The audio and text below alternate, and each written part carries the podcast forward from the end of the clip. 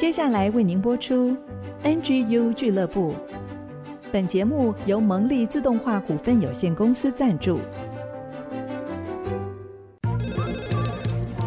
分享职场经验，找寻支持力量。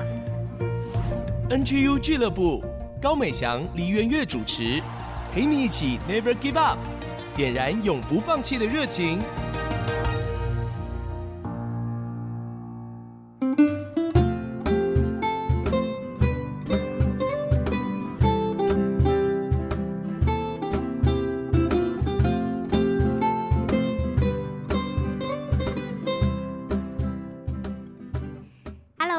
众朋友，大家好！欢迎大家再一次回到 IC 之音 FM 九七点五竹科广播。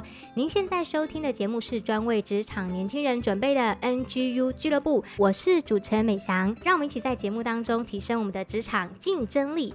今天呢，节目中为大家邀请到一位花美男，他也是原生生物科技的创办人兼技术长蒋孟辰。我们来请他跟大家打个招呼。Hello，各位听众朋友，大家好，我是蒋梦。嗯，蒋梦辰创办人、技术长。我们叫他蒋梦，而不是叫他梦成，很好玩哦，这跟一般不太一样。那今天邀请到他，也是因为呢，疫情的缘故，从上海回到台湾来发展，也创办了原生生物科技，在走让人会变美的这个工作。哎，所以今天很高兴哦，可以邀请到蒋梦。那我想请教蒋梦哦，过去啊，你担任医学美容的高阶主管，嗯。我们就喜欢听这种帅哥的菜鸟事迹，想请教你呢，在菜鸟时期有没有发生过什么印象深刻的事情呢？菜鸟时期的我回想，真的非常的菜鸟，因为毕竟医学美容它是医疗专业领域。嗯，那当初我进去的时候，那时候的一个皮肤科院长林院长就跟我说。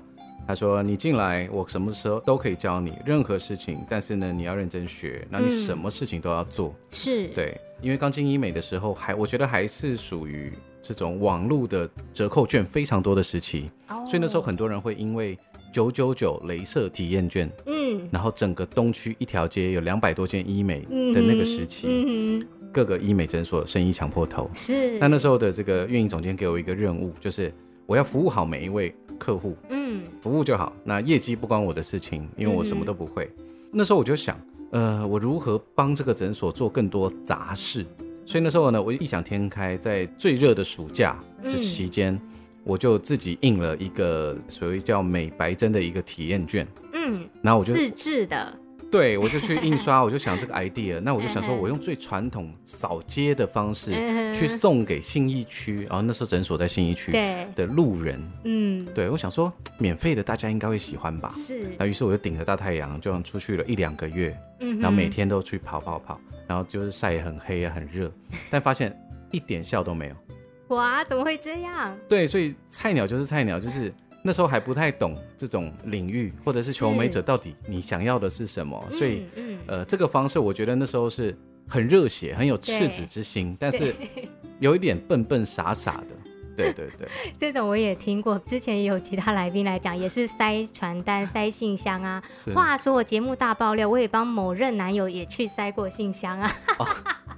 这个是重点是放在某任男友还是？不是，重点是放在塞进箱这个傻傻单纯又天真的菜鸟时期。对对对对。那后来经过这样的过程之后，就成长了很多嘛，对不对？成长非常多，嗯、而且我认为，就是我到现在都没有变，就会觉得应该要用服务去取代业务。用服务取代业务，对，因为那时候的一个盛况就是客群非常大，诊所非常多的情况之下，每个咨询师他身上背负的很重的这个所谓的业绩任务，嗯，那所以很多人难免因为所谓的任务的压力，他就会比较偏重于这种肯消费的客户，或者是这种会员存很多钱的。那其实很多人是拿着这样体验券，就所谓的我们的新客，其实各行各业都有这种，就是我们需要足够的人流量，嗯，然后来维护，然后人家因为你的服务产生消费，或是因为诊所的技术产生消费，嗯，但是很多人其实他来体验的过程当中，他并没有受到很好的服务，嗯，所以我其实医学美容那时候我做院长助理的第一位客户是我倒一杯白开水来的，我陪他聊天聊了两个小时。对，就是因为他可能在排队也好，或者他体验课也好，嗯、他被排在很后面。嗯，那这种状况其实一直都有啦。嗯，对。那我印象很深刻，就是这样的一个服务，其实会蛮是这种一般求美者他很希望被照顾到的。嗯。嗯，所以其实他来某种程度，他已经有一种心理上面的需求。对，但是你看中的更是他心理层面的。那透过一些技术或医美的方式，只是帮助他改善外在的而已。哎、欸，我觉得蒋梦真的人长得帅，然后又很诚实，很棒哎！啊，今天既然你难得邀请到这个有医美专业、皮肤专业的生物科技公司的创办人来到我们节目中，嗯、所以我就想要请教蒋梦技术长。其实呢，菜鸟新人很多都是小资男、小资女嘛，对不对？那我们荷包都那么瘦，我们要怎么样来进行我们的皮肤管理呢？其实皮肤管理重点的是管理，不是皮肤，因为、oh, OK OK，就像珍珠奶茶是奶茶，不是珍珠。对对对，这怎么有点奇怪？哦，我怕听众朋友会混淆。Oh, 对，我们要拉回来。皮肤管理。对，因为皮肤管理它是软性需求，它不是刚性需求。嗯，所以我们要分清楚，你皮肤是属于病症，还是你是想要肤质改善的皮肤管理？嗯、举例来讲，痘痘它到底是病理的病症，还是皮肤管理？哇，上课考试哎，当了三十七年的女人，对，这个痘痘，乍听之下我会觉得很像是病症。嗯，对。其实你说的非常非常有道理。我刚才怀疑自己了一下。没有没有，只是呢，痘痘是长在皮肤上面。嗯，皮肤是整片的，人体最大的器官。对对对。对，所以呃，如果有痘痘啊、粉刺困扰的朋友，都会发现你去诊所看医生，或者是药局拿药。发现痘痘药，它规定你只能擦在痘痘上，嗯，它不要擦到旁边的皮肤，嗯哼，对，是因为它是病症，嗯哼，它是对，但是你整片皮肤，你不是像乳液啊这种，你可以拿来规格这样涂涂上去，嗯哼，所以真正做到皮肤管理，我第一件事情其实就是先知道自己的皮肤问题出在哪里，嗯，然后并且有几个点要提醒一下各位听众朋友，第一个就是化繁为简，嗯，不要觉得说，哎，我越多越好。是。越贵越好，嗯，对，然后或者是保养程序哦、呃、越复杂越好，花越多时间越好，对，就是呃我先洗完脸之后我又要前导，以前导完我要什么化妆水，化妆水完我要精华，精华完我要乳，乳完又要霜，霜完我再敷个面膜，对，觉得满足了我心里的美的状态，我再去睡觉，但是殊不知你皮肤已经尖叫了。啊，对，因为台湾的气候是属于可能。偏热的这种气候，嗯、海岛型的一个气候，它不太适合太湿热重的状况，嗯、所以要么就是皮肤油腻、粉刺，哦、要不然就是敏感，所以都会有这种情况。所以皮肤管理重点就是先用简单的东西，嗯哼，少的洗脸之后，嗯、然后就用一些跟玻尿酸原液有关的啊，然后用一瓶，那、嗯、里面有一些简单的营养成分。我觉得这样就差不多了。嗯，好想一直追问下去，但是我要不断提醒我自己，我们是 NGU 俱乐部。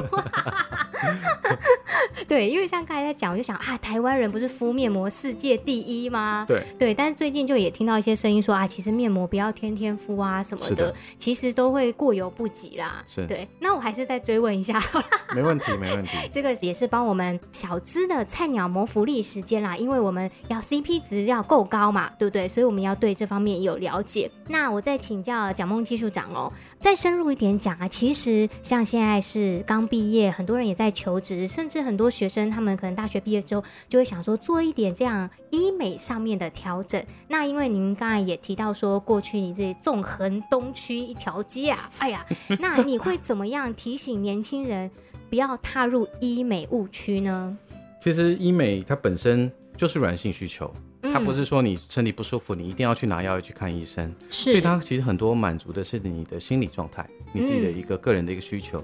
新人我觉得很重要的是，希望有一个好的面貌或者好的肌肤去面对到职场，嗯、对，给人家好的印象。是的，是的。对我个人啦，这是我个人，不代表所有人。嗯、就是我个人很重肌肤，我不太重五官的塑形，就所谓的微整形跟外科手术。哦，是。对，所以目前我所讲的范畴都是属于肌肤类。是。对，那肌肤要好的话，其实基本上台湾这二十年来没有太多项目的变化，就是净肤镭射。嗯皮秒啊，飞针、海藻针，哦，那甚至重一点的飞梭二氧化碳，那很多听众可能会觉得，哦，这些已经很多了。但其实去翻一下就是广告的内容，嗯、你会发现哦，它不同的明星，不同的这种说法，嗯，但是其实归根结底，你到诊所一看啊，它是同一种设备哦，是话术啦。对，然后越贵的明星的代言的项目，你会发现它越贵。嗯，是因为他要你去帮他负担这个广告费、代言费。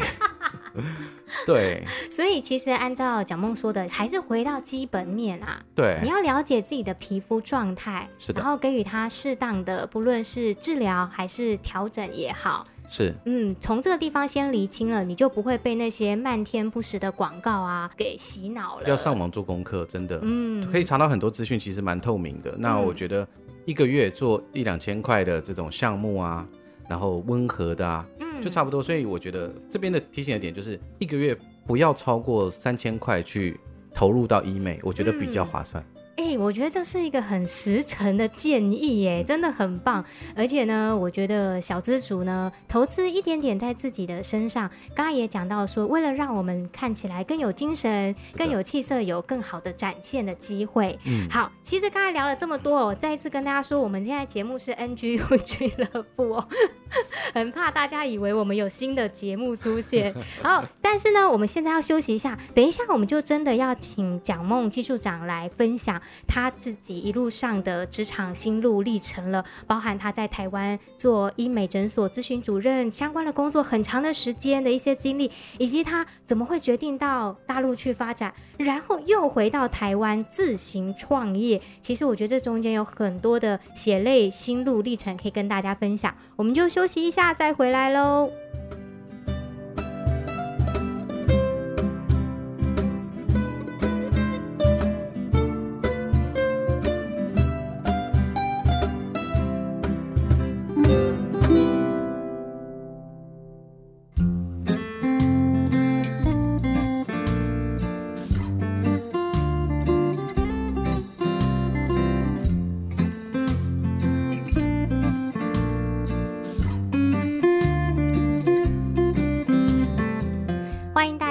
次回到 IC 之音 FM 九七点五主科广播，您现在收听的节目是 NGU 俱乐部，我是主持人美翔。再次强调，不是 其他的节目，是 NGU 俱乐部哦。我们这一段呢，要回到我们的节目精神的核心了。再次跟大家说，为大家邀请到的呢是原生生物科技的创办人，也是技术长蒋梦辰。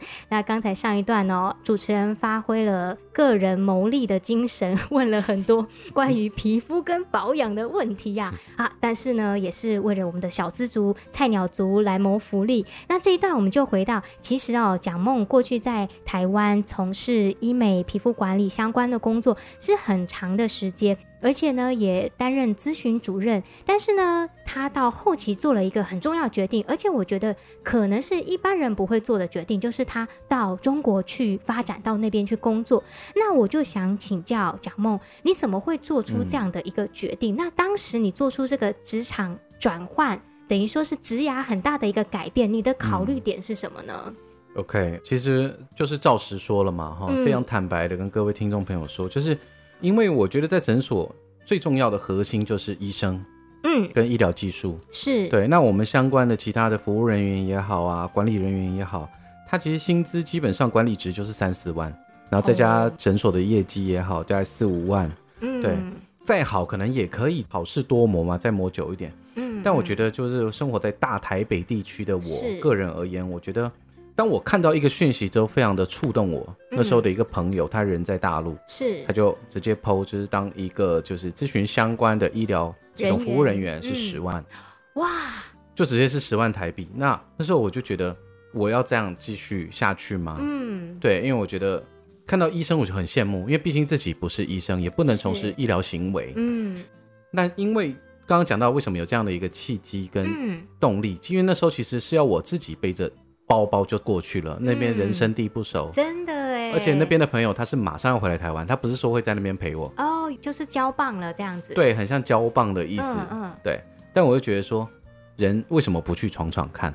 嗯，给自己一个机会。对，而且反正都是说中文嘛，尽管对两两地的或一些文化的差异，是，但至少语言没有问题。嗯，我就过去了。所以那时候就觉得说，在经济上面的考量其实很实在了。是是，对，所以那时候但是也是给自己一个机会啊。对，也想要看看那边在医美的环境，而且人那么多，啊，那边一狗票，对，人那么多。对，那跟台湾到底有什么不一样？嗯，对，哎，那这个我就感兴趣了。嗯，那你后来到中国去做，你觉得跟台湾到底有什么不一样呢？从直癌上面来讲，OK，首先就是、嗯、台湾的都是诊所，对，但那边的是医疗美容医院。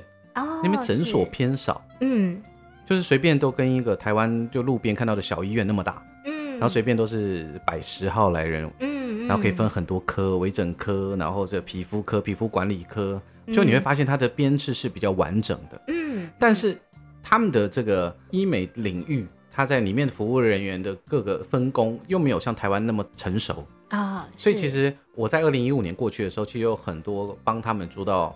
职业分工啊，职务分工的一些工作，嗯嗯、所以那时候去其实蛮有成就感的啊。对，就哎、欸，觉得自己在台湾这样苦几年，哎、欸，学的东西也蛮多的，不会像他们就是雾煞煞，他们是从零开始慢慢做。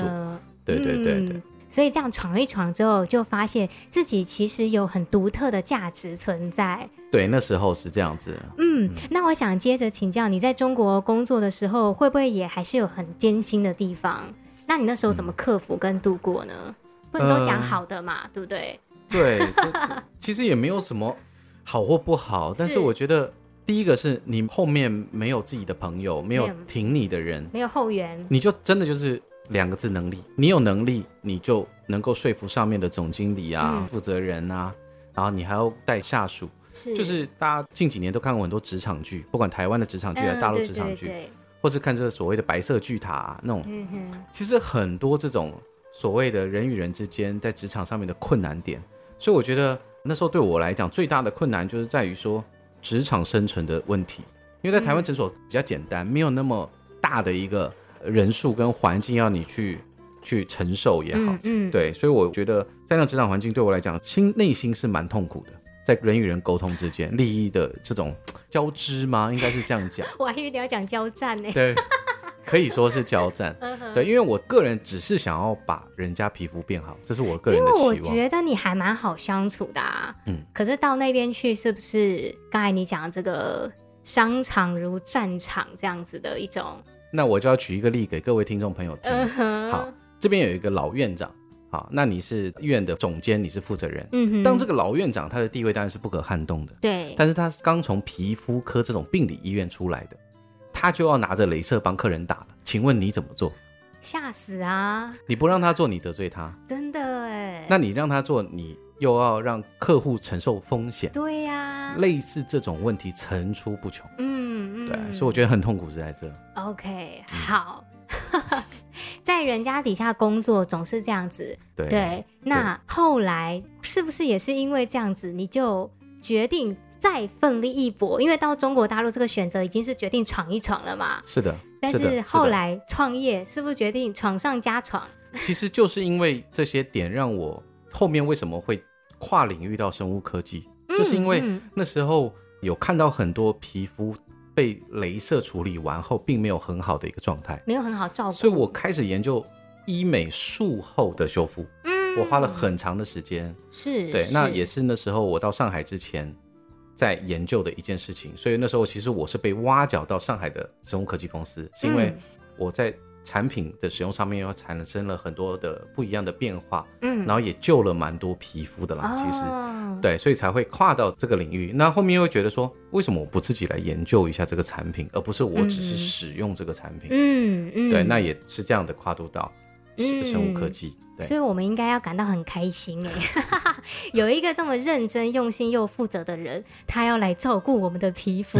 好，但是我知道啊，其实也是因着疫情的关系，对对，在中国毕竟有它的风险在，所以就回到台湾，然后就成立了你的居家护理保养品牌，叫做修家德。是，哎，可以再分享一下关于创业的过程当中，你又碰到哪一些事件吗？回来的一个契机，其实那时候只是从上海回台湾过个年，要放假，但是因为疫情的关系，就回不去了。其实那时候上海的董事长就说：“你照常回来。”那那时候我们有一个所谓台商台干群，所有的台湾人的这一个群组，那、嗯嗯、很多人都回去了，上海工作，各行各业的。那那时候我就想说，我就家在台湾，老父母其实也一直在家。你那时候已经去几年了？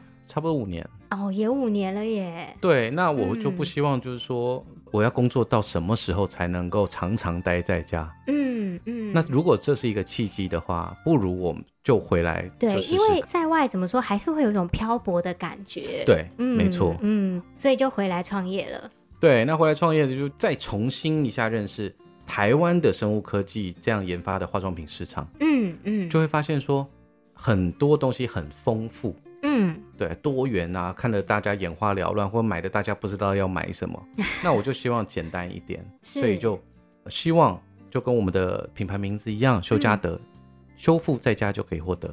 哦，这个意思啊。对，因为 我说过，我希望研究到皮肤修复的重点。嗯，那第二，我又不是医生，我不能从事技术类。对，那我可不可以就让修复变得在家里，大家能够自己用自己的双手，嗯，就可以达到。哎、欸，我觉得你的理念很好。其实你也知道，说自己不是医生，有自己的短板，是可是也知道自己可以发挥的长处在什么地方。对，哎、欸，很不错。而且我觉得蒋梦讲话就是怎么说，很实诚啊。实诚？对，是你去过大陆还是我？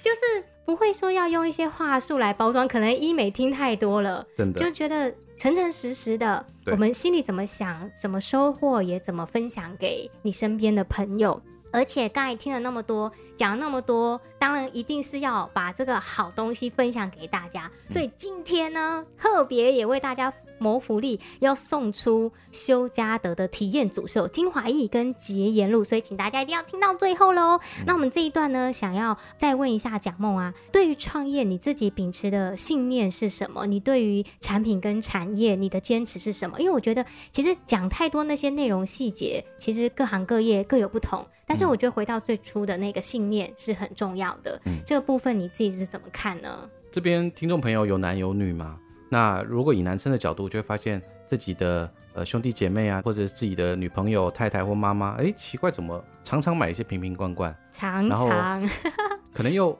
一下又买这个品牌，一下要买那个品牌。周年庆的时候，对，这是以旁观者男生的角度在看。那女生的话，又会觉得我到底是因为折扣？最近是母亲节，最近是周年庆，嗯，我到底是因为折扣去买挑选，还是我因为这东西适合我，还是我是看到了网络或者是节目推荐我，哦、我就去了，太容易了。所以其实大家会非常的困惑，嗯，我就希望就是说我做一个产品，它里面能够通用，大部分的皮肤都可以适合嗯使用，嗯、而且去掉瓶瓶罐罐的东西，并且我希望让大家能够。花钱花在刀口上嘛。嗯，如果说我做一个品牌，能够用高于开价是、低于这种专柜的价钱，嗯，那大家就可以享受到那种比较进口高端的一些原料所组成的配方。嗯嗯、那这样子其实我自己是很能够接受的，所以我是以自己出发。嗯，对。嗯，而且其实私下在聊的时候，蒋梦也有提到说，他重视的这个产品是要去尝试、要试用。的这个过程，其实你要试了才知道，嗯、而不是说为了要把这个东西推销给你，让你买而已。是的，对，重点是这个产品真的是帮助到你，就好像他刚才分享那个精神理念哦，嗯、就是修复在家里就可以获得。嗯，嗯，好，我们这一段呢，感谢蒋梦的分享。今天为大家邀请到的是原生生物科技的创办人兼技术长蒋梦辰。那我们要休息一下哦，最后一段呢，我就要请蒋梦来跟大家分享，不只是在皮肤管理的领域，其实。就职场上来讲，他也担任高阶主管，现在也是公司的负责人。他对职场新人呢，会有一些什么观点、什么观察？对于投入职场的菜鸟们，他又有什么建议？我们就休息一下，再回来喽。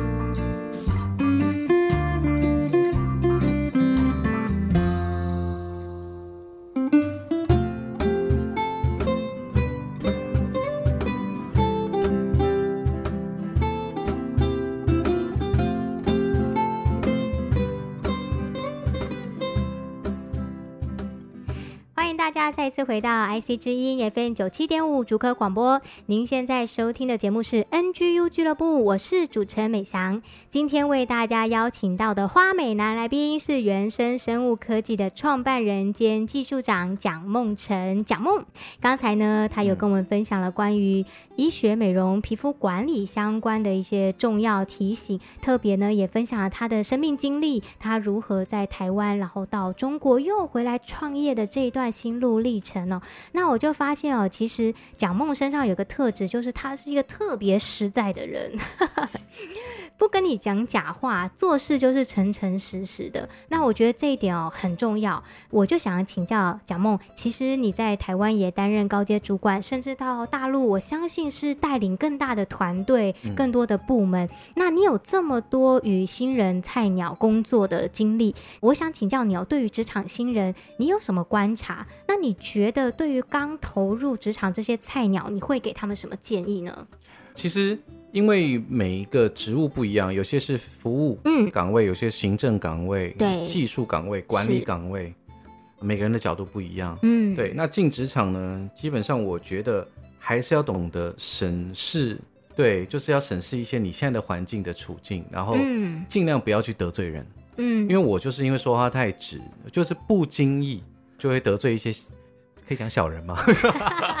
不能这样讲哦，就每个人的都有每个人的立场哦。对，所以我觉得新人就是保持着你的一个多方吸收的一种精神跟态度。就是这个我很有共鸣。先把自己当海绵，你就是好的坏的，你都先吸到你自己的体内，因为这些都会变成你的武器。不要太急的，过于要表现什么，真的。对，所以我觉得，尤其是刚毕业的人，嗯，对，前五年给自己五年的时间去吸收东西，嗯，嗯。对，我觉得这是一个我觉得自己比较惨痛的一个过程啦。我也是耶，所以我很有共鸣，因为我们就是老实人，自己讲自己，真的真的是这样。就是有时候反应太直了，有时候就像双面刃一样，他发挥的好，其实跟人交心坦诚是很好，可是有的时候不小心就变太白目了。是的，对。那我觉得蒋梦刚才的提醒很好，前五年你就把它吸收起来。可是你一开始有提到，这是一个要去检核审视的嘛？对。虽然吸进来，哎，不好的你就提醒自己。自己不要变成那样，没错。好的，就把它淬炼出来，成为自己生命里面的优势。是，嗯。那我想补充问一题，是访纲上面没有的。你最受不了怎么样的新人？最受不了什么样的新人啊？嗯，我觉得有两种，请说。一种就是迟到。哦，迟到就是那个就是态度问题啦，那个一点都没有跟能力没有关系。对，嗯，就是这个不行。对，那我觉得第二点就是说不要 gay 熬啊，装会啊。对，不要装会，尤其是你在很多老人前面，或者是同一期新人前面，嗯，对你装会那些东西，到后面其实不要太凸显自己，嗯、对，有时候难免会吃亏，你就适度的，该、嗯、做的你把它做得漂亮，让别人来称赞，反而就会比较好。不要自己去抢功劳那种感觉，挖熊熬那种感觉，嗯，OK 啊，新人记好了，这两点很重要哦。好，那我再请教啊，因为你自己等于说年过三十之后开始创业。嗯，对于如果有这样创业想法的年轻人，你会怎么样以过来人的经验来给予他们一些鼓励呢？你自己都会做一些什么准备？我觉得心里做好准备。嗯，对，因为我觉得大致可以划分两种，一种就是他喜欢每个月都有固定薪资的人，嗯、喜欢偏于保守，是这种人，我觉得在职场就会比较舒适一点。嗯，但如果像有些人不听话，那像我们这种不听话，觉得。我宁愿钱少一点，我想要自主去决定事情的人，嗯、他就适合去做创业。嗯，那相对的，其实也不用太多提醒。当你有这样的精神的人，通常他会比较觉得哦，自己创业比较舒服。哪怕我早点起床，哪怕我做的事情、嗯、一个人做五个人的事情，哪怕没有老板再发薪水给你了，也甘之如饴。所以，其实我个人认为呢，是一个心理状态。但首先要认知自己到底是属于保守派还是狂野派吧。我觉得。这个这点我觉得是我感感悟蛮多的。嗯，但是虽然说可以做自己心里想做的，顺从自己的心里是舒服的，但是我相信还是有很多不舒服的地方吧。当然，当然。对，不舒服的地方要不要也说一下，让大家心里可以准备？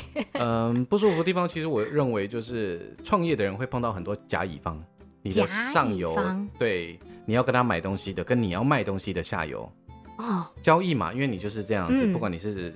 做实体的还是网络的都好。嗯、对，那在合作的过程当中，你会发现有些是你就继续闯破头，有些你会吃亏，有些你会生气，有些你会不满意。嗯，因为你最后你创业的人所销售的，你要给你的客户，你要为你的客户负责。对对，但是这个过程当中，千万不要急，不要因为受到一点挫折就质疑自己创业的决定是否是对的。嗯，你永远是对的，走创业这条路不要后悔，因为你每一分耕耘都是你自己的。说真的，也有一点没有回头路，就是要拼下去，不要给自己回头路，硬干下去了。对，那你现在创业至今多久了？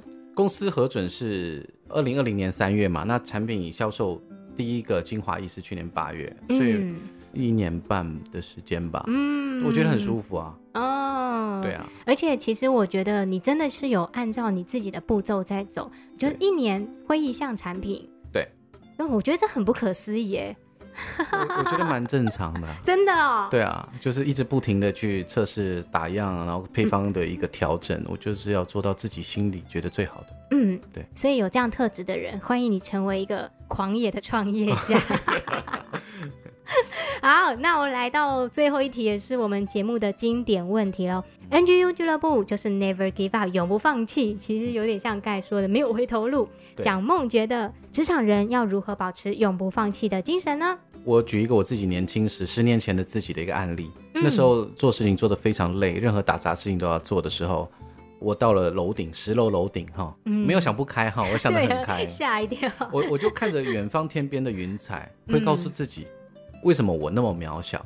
嗯，毕竟很多人应该跟我一样，自尊心很强啊，或者怎么样，但是现在又默默在学习很多东西。嗯，但不免想要呐喊一下。嗯，对。但不管过了多少年，回想到那时候的自己，就要告诉自己，就是自己的初心，当初这颗心不要变。嗯嗯，对，就是再一次回到十楼的时候，你仍然是那个原来的自己。对。嗯嗯，今天再一次感谢原生生物科技的创办人兼技术长蒋梦辰。谢谢谢谢各位。如果大家也想试用看看嘉修德的保养组，我们也为大家谋福利。可以上 NGU 俱乐部的脸书粉丝页，或者是我们的 IG 回答问题，就有机会抽中加修德的保养品哦。休息一下，再回到我们节目的最后一个单元——追剧神器，让小月姐姐跟我们一起分享看好剧，提升职场竞争力。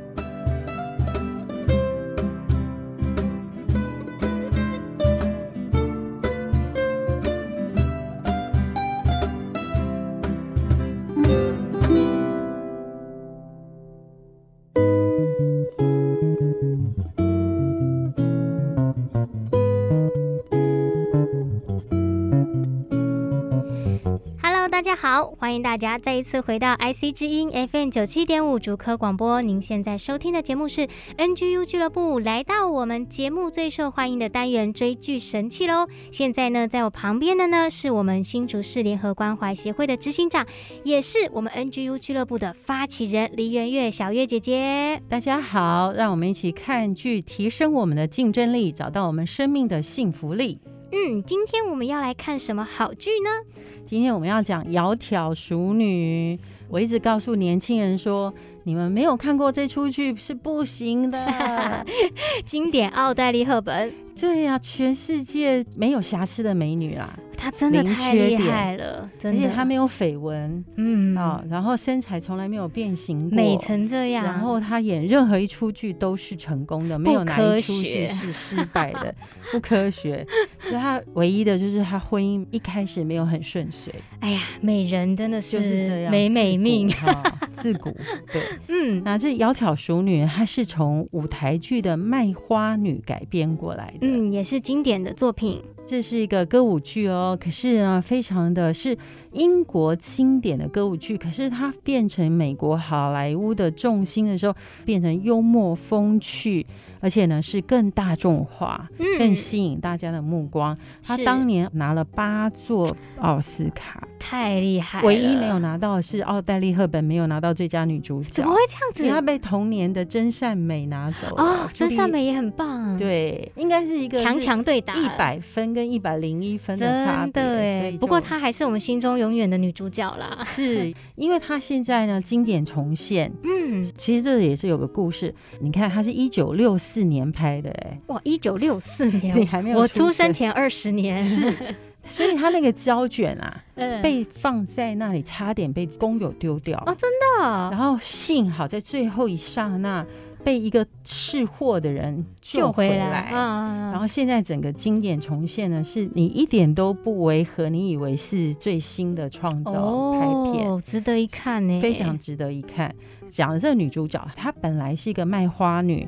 而且呢，是在一个比贫民窟。更贫民窟一个很低层的一个阶级，因为他的爸爸呢不断的酗酒，嗯，那拿走他所有的钱，所以他没有好的教育背景啊。他在卖花的时候，他就是很台湾狗语啊，那他的语言是非常非常差的，而且衣物褴褛，甚至都没有洗澡，就是街边的一个这样靠着卖花，其实是用一点微薄的钱呢。在这个情况下，他刚好在一个戏院的门口，都是这种。高贵的这些贵族阶级刚好呢，嗯、呃，欣赏散场的时候，在门口遇到他，嗯、然后结果就语言学家跟一个上校就开始打赌。嗯，语言学家认为一个人如果口齿清晰，然后呢，他的衣着呢是一个干净高贵的，人家通通都会把他当做一个高贵的人来对待。嗯，啊，就是他觉得他今天沦落到整个社会最底层，嗯，所以他们就打赌。说我六个月可以帮助这个女生翻身，哦，又要翻滚了，又要翻滚，他就把这个女生接到他家去住，而且都有仆人照顾他。哇，这么好！为了一个打赌，为了一个打赌，可是连练习母婴啊，都要练到凌晨三点。哇，嘴巴还要含着六颗弹珠来练习说话。哇，然后怎么样顶着书走路练习？仪态，仪态、嗯、非常辛苦。其实不是说很容易，突然麻雀就变凤凰，嗯，是真的。然后语言学家觉得这件事太有趣了，他只是把它当有趣，嗯，这是他的专业，他对语言学是狂热的专业，嗯，然后两个狂热专业的人呢，就塑造这个女生。啊，第一次就带他去赛马场。你要知道，以前去赛马场都是贵族去的、嗯哦，上流社会。那他的语音真的就变正啦啊，而且他穿的很漂亮啊，穿的很贵族的衣服去，嗯、哇，为之惊艳。现场全部人都在打听是哪里哪一个国家来的后裔，还是公主等等。嗯，嗯没想到呢，他在后面露馅了，因为赛马嘛，很激动，对，所以他那个粗野粗犷那面就显现出来了。这个男主角的妈妈就知道他真正的出身。嗯，那后来呢，他们在打赌那个六个月后的真正女王会来，然后大使的晚宴的时候，他的反应怎么样？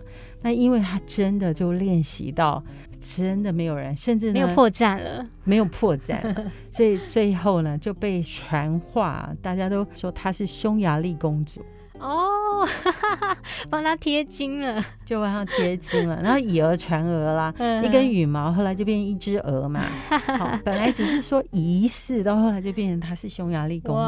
嗯，那这两个打赌的男主角就非常的开心，他就有一个这部片要表达的一个很重要的关键，就他们真的达到的时候，他们完全没有赞美奥黛丽·赫本，没有赞美这个女主角，没有看到她的付出，他们只在为自己。哎呀，你看，我们真的说语言就改变一个人。嗯、当他语音正确、口齿伶俐、教养得当、衣着得当的时候，没有人猜得出来他出身。甚至他穿了这样的一身衣服，回到当初那些卖花的伙伴当中，没有人认出他来耶。嗯，差太多了。就是什么人要衣装啊，嗯、就是这种伪装的情况下，嗯、没有人真正知道他的出身背景。可是女主角里面就非常的失落。第一，她觉得她没有被当人对待，嗯，因为两个打赌的人只是针对事情在打赌，嗯，然后达到了一个目标，甚至没有感觉到她的存在的重要性。哇，那很伤人呢。对啊。第二是她被改造以后，她何去何从？哎，打赌结束就结束了。对，他突然发现他何去何从，他变成这样的人，怎么再回去卖花？对啊，在这个时候，他突然人生非常的迷惘。嗯嗯，后面我就不讲发生什么事了，就后面有一点彩蛋，就让大家去看一下，变成一个恋爱故事了。对对对，请大家去看哈。那我从这个故事要讲什么呢？我要讲说，追寻热情就是勇敢为理想而活。是，我想这是我们现在年轻人最喜欢的。所有现在年轻世代，有人说被举喻为叫做“猫世代”。猫世代从出生的时候，从小在家里就被爸爸妈妈说：“哎呀，你就做自己就好了。”可是当你到职场以后，所谓做自己就是一个非常迷惘的议题嘛。因为到 职场，这个老板叫你做 A，那个老板叫你做 B，大主管、小主管，哎、欸，你完全不知道什么叫做做自己来回应职场的需要。嗯，可是我觉得《窈窕淑女》这部戏里面啊。它有几个元素，使他终究有走出一个成功的路途。怎么从卖花女变成女主角？嗯，好，他有一件事情，第一，他就没有追求功利。这个男主角最后就跟他说：“啊，你不知道你要干嘛？你去嫁人啊，你可以嫁人啊。”他就说：“你搞错了，你越线了。”我可以花钱，我甚至愿意付费让你教我语言，嗯嗯，可是我不能卖身，嗯，所以这个窈窕淑女这个女主角她讲了一件事情，就是当我要活出我人生的唯一的时候，我是不要功利，我不是对价来换的，我不是拿我的身体来换我的未来，嗯，对，有些东西是不能换的，是不能用功利来做一个对价关系。事实上，我觉得我们现在年轻人世代是比我们这个世代更崇尚理想跟意义。嗯，我觉得这是好的，是因为我们这一代就为了生存嘛。为了一碗饭没饭吃，那现在年轻世代，当然至少你如果收入不佳，你回家爸爸妈妈身边，你还是有饭吃。你 你没有地方住，你回到爸爸妈妈身边还是会有地方住。我都说我是女儿贼呀、啊，是啊，爸妈到今天都还照顾你，你你还有公婆那边也照顾你，真的太幸福了。那所以《窈窕淑女》这个经典电影啊，它最终还是跟大家说，你要去寻找热情。嗯。寻找热情，有一件事情一定要勇敢，是，一定要记得要勇敢，勇于跟别人不同。所以还是要回来哦。你勇于跟别人不同的时候，你要做一个贡献者，而不是消费者。嗯，是，你要能够贡献出你的优势，别人不能贡献的那个优势。第一，你要成为一个贡献者。第二，你要找到你独一无二的价值。嗯，好。第三，你能够听你内心的指引，真的是走出你的命定。大家一窝蜂都卖糖果好了，你再去卖糖果，你就没有特殊性。人家为什么要跟你买糖果呢？为什么不跟他买糖果呢？嗯，所以一定不能走一窝蜂的路，你还是要走自己独一无二的命定的这个路，才会有你个人的特色，有你个人的一个不可取代的角色。是，我觉得窈窕淑女哦，她就像一个未被打磨过的钻石一样，其实它的里面是充满的光彩，但是呢，它需要经过这些调整跟磨练，其实就好像我们生命里面会经历过各式各样打磨我们的事情。可是借由这些事情呢，就帮助我们更加的去认识到自己的命定热情是什么，然后就勇敢前行，找到小月姐姐刚才讲的独一无二的价值。那我觉得在这些过程里面呢，我们每一个人都可以成为那个发光的钻石，成为窈窕淑女或淑男。是，千万不要走功利的路，因为功利的路是一时的。嗯那真正能够找到自己的钻石是长远的。嗯嗯，谢谢小月姐姐这个礼拜为我们带来的经典好剧《窈窕淑女》，谢谢大家。好的，如果你喜欢我们的节目，欢迎大家呢可以推播给你身边的好朋友，还有呢在 Google、Apple Podcast 上面也可以订阅我们的节目。另外呢，大家最喜欢的追剧神器，我们在 YouTube 上面 NGU 俱乐部的频道也都可以完整收看，欢迎大家也可以来按赞分享。今天的节目呢就到这边啦，非常期待我们下个礼拜就再见喽，拜拜。拜拜。